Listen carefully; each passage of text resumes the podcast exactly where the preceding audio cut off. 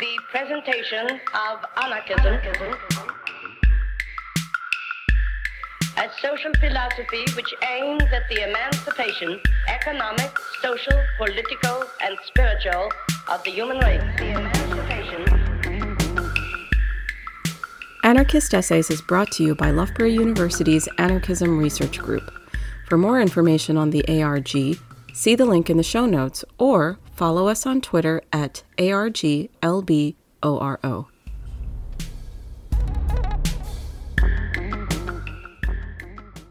Anarchist Children and Childhoods in the Argentinian Barcelona by Nathaniel Andrews. Children and young people have been at the forefront of recent climate strikes, Black Lives Matter protests, and holding the UK government to account on GCSE and A level results. Their actions rightfully occupy an increasingly visible part of the global political landscape. However, to date, children have occupied a fairly small role in histories of anarchist movements. Whilst historians have frequently directed their attention to anarchist education, such studies often take the form of institutional histories, which tend not to go into much detail about the role of children within these movements, or provide more than a cursory indication of the ways in which anarchist adult child relations differ from socio-cultural norms.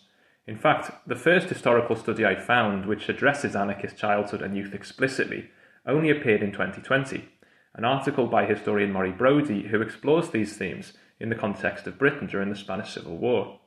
Despite this, it is important to remember that in the case of anarchism, we're talking about an ideology which seeks to transform society in almost every aspect of daily life. As Nathan Jun argues, anarchism is a postmodern philosophy, as it emphasises that the world is socially constructed and therefore opposes essentialist understandings of human nature and social relations. With this in mind, in order to fully comprehend the so called anarchist cultural project, and to ascertain the extent to which historically anarchists have succeeded in challenging and rejecting socio-cultural norms through their everyday practices, we need to examine both adult-child relations and anarchist understandings of childhood and adulthood respectively. After all, these constitute a significant part of everyday life, in the home, in the classroom, in the workplace, and at social gatherings. Due to the horizontal structure of anarchist organisations and the child centred pedagogy of anarchist schools, often inspired by the Catalan educator Francisco Ferrer i Guardia, who, in 1901, established his highly influential modern school in Barcelona, where he promoted co-education, eschewed corporal punishment, and discouraged formal assessments. Anarchists have consistently encouraged children to engage in activism by contributing articles to anarchist publications, taking part in protests, and acquiring an anarchist education. As a result, over the years, Anarchist children have left extensive evidence of their interventions in anarchist discourse, participation in social debates, and involvement in the labour movement. In this essay, I will explore both the role of children in anarchist activism and anarchist understandings of childhood, focusing specifically on the city of Rosario in Argentina in the late 19th and early 20th centuries. It is by no means an exhaustive analysis of anarchist childhoods, but through this micro-history, I hope to highlight some broader trends within anarchist theory and practice that can inform future studies. From the 1890s until the early 1930s, Argentina possessed one of the largest anarchist movements in the world, with anarchism finding particularly fertile ground in Patagonia, Buenos Aires, and Rosario. Situated along the banks of the Paraná River, Rosario is a port city in Argentina's northeastern province of Santa Fe. By 1914, it had become the second largest city in the country and the eighth largest in Latin America. A section of the Bakers Society, a trade union of clear anarchist orientation, had already been established in the city by August 1889, and in 1899 the local Centre for Social Studies opened a libertarian elementary school. From 1896, the neighbourhoods of La Refineria saw various large scale strikes that later spread to the whole city and, on occasion, to the rest of the country. Following mass strike action in 1901, socialist Adrian Patroni described the city as the Argentinian Barcelona in reference to the rise of anarchist militancy in the area. Throughout the period under study, the city's working class children grew up in unhygienic and dangerous conditions. In the early years of the 20th century, the child mortality rate in Rosario remained high. In 1900, 29.1% of Rosario's children died in their first year, and though this figure declined gradually over the following decade, in 1909, it was still 26.8%.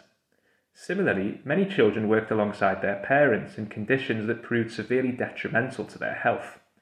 In a report submitted to the Argentinian Ministry of the Interior in 1904, Dr. Juan Bialet Massé stated that young girls of 12 and 10 years of age worked 10 and a half hours per day at the local Argentinian refinery, and he complained that many of the young girls appeared anemic, pale, skinny, with all the symptoms of overwork and restricted breathing. He also suggested that the poorest families, which required their children to find work in the refinery or in the local tobacco factories, often encouraged them to lie about their age, so that little girls say they are 12 years old when they are younger than 8. From an early age, local working class children confronted the same physical demands as their parents, forced to navigate hazardous living and working conditions which, in many cases, led to illness and fatigue. At the same time, in their daily lives, local children often became exposed to the same vices as adults. On the 5th of June 1895, the city's police department ordered its officers to be particularly vigilant of minors who visited brothels and establishments that sold alcohol, in order to prevent them as far as possible from embarking on a life of sin and perdition. Similarly, on the 6th of March 1902, one of Rosario's main newspapers, La Capital, complained of the pervasiveness of gambling and prostitution in the city, remarking that people play shamelessly day and night, opening their door to vice without distinctions of class or age. The editors reported that the previous day they had seen a minor lose at least 108 pesos in fewer than 30 minutes, and another youngster who lost a further 35 pesos in half that time. Evidently, both children and adults worked, drank alcohol, and frequented brothels. In this sense, at least in relation to labour and leisure activities, contemporary distinctions between adulthood and childhood remain tenuous at best. Due to the deficiencies of the state education system, both the socialist and anarchist movements started to create their own educational institutions throughout Argentina, which could simultaneously meet the concrete needs of the workers and help to combat inequality. In the 1890s, anarchist schools first began to emerge in Buenos Aires, and at its first Congress in 1901, the anarcho syndicalist Argentinian Workers' Federation voted in favour of establishing its own anarchist schools. In Rosario, the anarchist educational project resonated with the local labour movement. In 1913, activists installed a school in the headquarters of the local Workers' Federation, whilst in early 1919, local railway workers initiated the construction of a modern school, which, by April of that year, already boasted some 300 subscribers. Despite frequent accusations of indoctrination, Rosario's anarchist schools constituted spaces in which working class children could acquire an education in a setting that, in various ways, proved far more tolerant and permissive than that found in many other local educational institutions. In the first place, they aimed to create an atmosphere in which children felt able to express themselves freely and in which teachers respected their pupils' agency and autonomy. For example, in January 1912, the directors of the Rationalist School Number One, drawing on the educational teaching methods of the modern school in Barcelona, declared that the school aimed to overturn the entrenched pedagogical practices that, in their view, led to the elimination of the moral personality of the child, moulding him so that he becomes an automaton. Moreover, by March 1922, the pro rationalist schools group of the province of Santa Fe had established four schools throughout Rosario. These schools became known as the 22nd of May schools, and that year the teachers at a school on Catamarca Street stressed that they knew how to respect the idiosyncrasies of each of their pupils. That is, such schools sought to consciously emulate Ferrer's child centered approach to teaching, creating a space in which children could demonstrate and pursue their own unique interests and inclinations. As well as encouraging the cultivation of an inclusive and participatory atmosphere in anarchist schools, local anarchists routinely emphasized the importance of play. On the 10th of July 1922, the weekly supplement of La Protesta published an article by anarchist educator Enrique Nido, who ran a school in Rosario, in which he argued that in a wisely organized society, school would be like a child's game in the open air. In this sense, he implied that the experience of education should be playful and free, whilst also allowing children to connect with the natural world.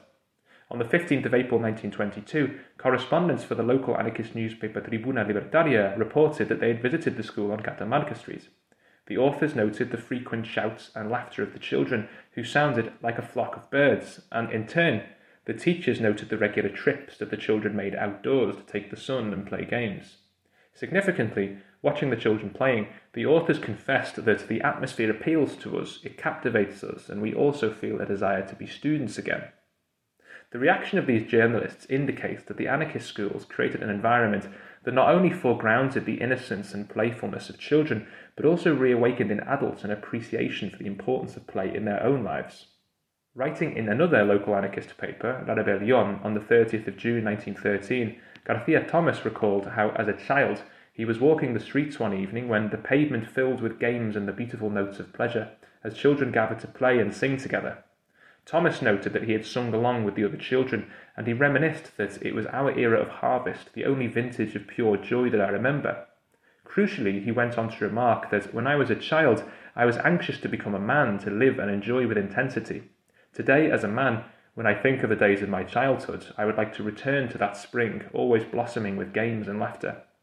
Similarly, in an article published in February 1927 in Libre Acuerdo, yet another local anarchist periodical, author Rafael Barrett lamented the fact that, in his view, adults had become dissociated from children, and he complained that the latter had expelled us from their games.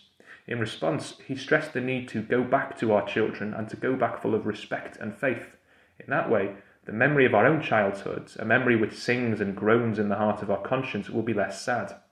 In cases such as these, Local anarchist writers celebrated the playfulness, innocence, and freedom of childhood, whilst also expressing a desire to absorb those qualities into adult life. According to Johan Huizinga, play is both free and a stepping out of real life. That is, it allows the participant to escape temporarily from the mental space of her everyday existence, thereby instilling in her a liberatory sensation, in the context of Rosario, play proved central to many of the cultural practices within the local anarchist community for adults as well as children. For example, a family picnic that took place on the 7th of January 1923 included a race between men and young single women, an egg and spoon race, and roulette games and puppets. Equally, on the 27th of December 1921, Tribuna Libertaria advertised a raffle that would take place at an upcoming picnic. Of course, the purpose of these games was ostensibly promotional, to encourage readers to attend family events, but the prominent role of childlike play in local anarchist culture and the reverence for children's games in local anarchist discourse is striking. Unlike more adult leisure activities such as drinking or illicit sex, these relatively innocent and childlike games facilitated a temporary regression to a state of childhood. In other words, local anarchist discourse and practice often evoked a desire to align adulthood with childhood whereas the prevailing sociocultural norms and material reality of working class life tended to produce the opposite result, forcing children to enter adulthood at an early age. Throughout the period under study, a close relationship persisted between the anarchist schools and the local labour movement, and some institutions even based themselves in trade union headquarters, such as the school on Catamarca Street. Furthermore, trade union activists made use of the schools in order to hold meetings.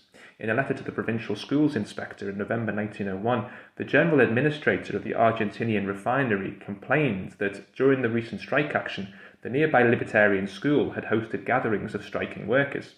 In this sense, those children who attended such schools would have come into contact with representatives of the local labour movement, even if they or their parents did not become involved directly. Therefore, whether consciously or not, children formed part of the local anarchist community. Nevertheless, Though the local movement encouraged the participation of children in the city's anarchist circles and trade unions, it did so whilst maintaining a clear distinction between child activists and their adult counterparts. By participating in the movement, children did not necessarily enter what Philippe Ariès called the world of adults. They remained in a separate and distinctively juvenile sphere. For instance, local activists formed groups aimed specifically at children, on the 12th of October 1902, a children's choir performed at an event held in the local People's Hall. Similarly, on the 5th of May 1904, La Protesta reported that various anarchist groups had recently attended an event at the San Martin Theatre in Rosario, and members of a local infants group featured among the attendees. In conclusion, children played an important role within Rosario's anarchist movement and within Argentinian anarchist discourse more generally they became political subjects, just as political as their adult counterparts. However, their role remained distinctive. The fact that local anarchists distinguished between adult and child activism indicates that in everyday life, activists acknowledge the differences between adulthood and childhood, and in some ways, they even reinforce these differences.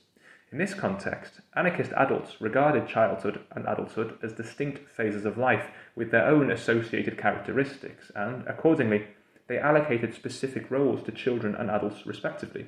In this way, they challenged contemporary expectations of working class life in which childhood tended to merge into adulthood.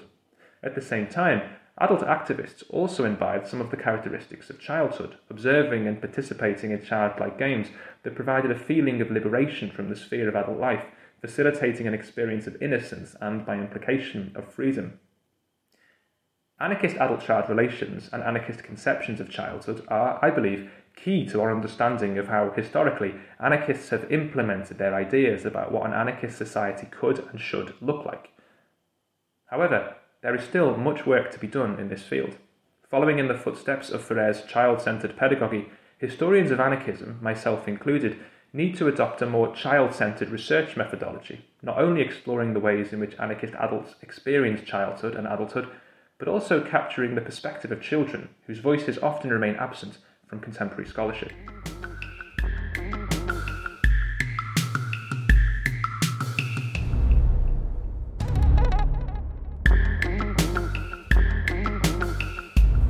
Thank you for listening. To help others find anarchist essays, please rate and review us wherever you find your podcasts. And if you're interested in anarchist ideas, why not check out the journal Anarchist Studies? For over 20 years, Anarchist Studies has been publishing original research on the history, theory, and practice of anarchism. For more information, visit www.lwbooks.co.uk forward slash anarchist studies.